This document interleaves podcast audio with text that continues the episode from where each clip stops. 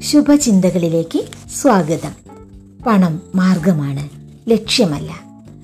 ക്ലാസ്സിൽ മൂല്യബോധനം പഠിപ്പിക്കുന്ന അധ്യാപകൻ ചോദിച്ചു ഒരു രൂപയ്ക്ക് വേണ്ടി നിങ്ങൾ ആരെങ്കിലും കള്ളം പറയുമോ?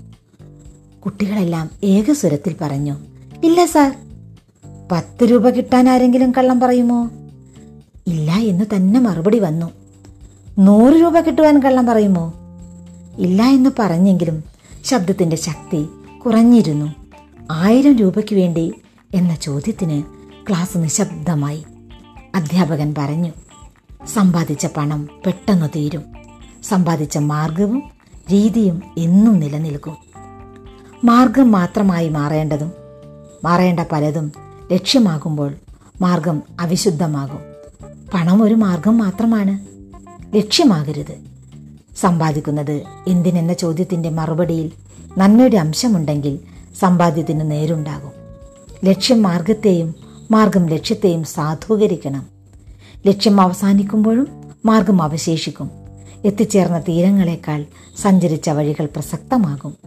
പിന്നിട്ട പാതകൾ സൗന്ദര്യ വഴികളാണെന്നതുകൊണ്ട് എത്തിച്ചേരുന്ന സ്ഥലം സുന്ദരമാകണമെന്നില്ല.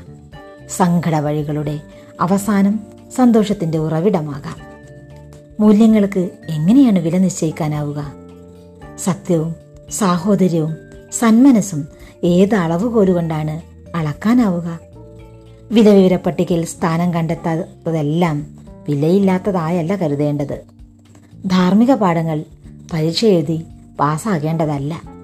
ജീവിതത്തിൽ പരീക്ഷിച്ചു തെളിയിക്കേണ്ടതാണ്. പണത്തിനു മുന്നിലെ നിശബ്ദതയാണ് ധാർമ്മികതയെ ഭയപ്പെടുത്തുന്നത്. തലച്ചോറിന് വിലയിടുമ്പോഴും മനസാക്ഷിക്ക് വിലയിടാതിരിക്കാൻ പഠിക്കണം. മൂല്യങ്ങൾക്കൊരു ഗുണമുണ്ട്. ഉപയോഗിക്കുന്ന ആളുകൾക്കനുസരിച്ച് അതിന്റെ വില മാറില്ല. എന്നാൽ ഉപയോഗിക്കുന്നവന്റെ വില ഉയരുകയും ചെയ്യും. ശുഭദിനാശംസകളോടെ ശൈലജ.